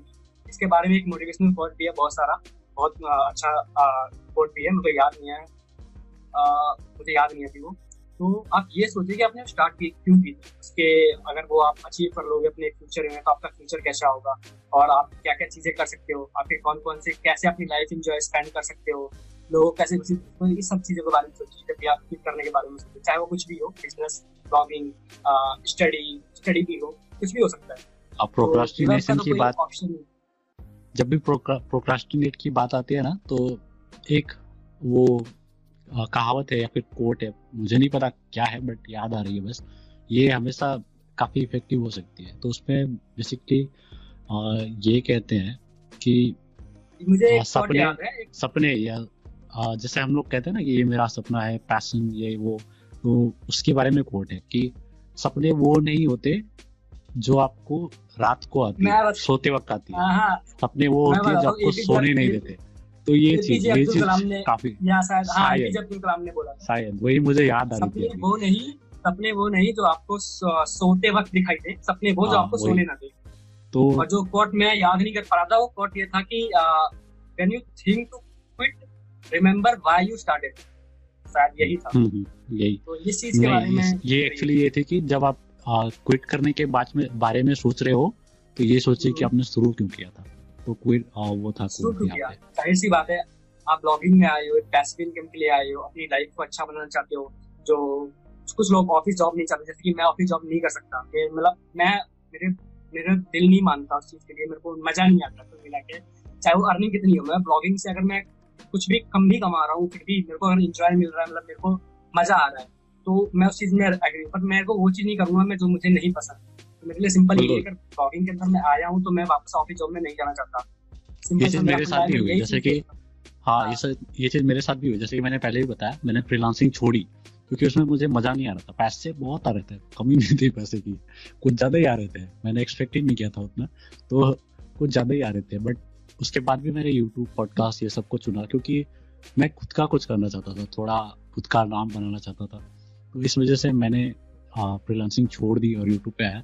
अब ना फ्रीलांसिंग के हिसाब से बहुत कम अर्निंग हो गई मेरी, क्योंकि मैं फ्रीलांसिंग नहीं कर रहा अभी, लेकिन मुझे कोई फर्क नहीं पड़ता, मतलब ये अच्छा लगता है। अभी मैंने उसको डिजिटल एजेंसी में कन्वर्ट कर दिया है, तो मुझे दूसरों को पे करना पड़ता है, तो इस वजह से उतनी कमीशन नहीं आती है। प्लस मैं सेल्स की बात भी नहीं कर रहा, कोई और सेल्स हैंडल कर रहे हैं। सेल्स भी एक टेक्निक होती है जहाँ पे सेल्स लाना भी एक कला है अपने आप में, तो मैं ज़्यादा सेल्स ला पाता था। जो अभी मेरी टीम जो काम कर रही है, विशाखा करके है, तो वो सेल्स मैनेज करती है, तो अच्छी है बट उतना नहीं कर पाती जितना मैं कर पाता था। तो अर्निंग जो है वो कम डेफिनेटली हो गई, पर मुझे कोई फर्क नहीं पड़ता है, मुझे मज़ा आ रहा है एक्चुअली में।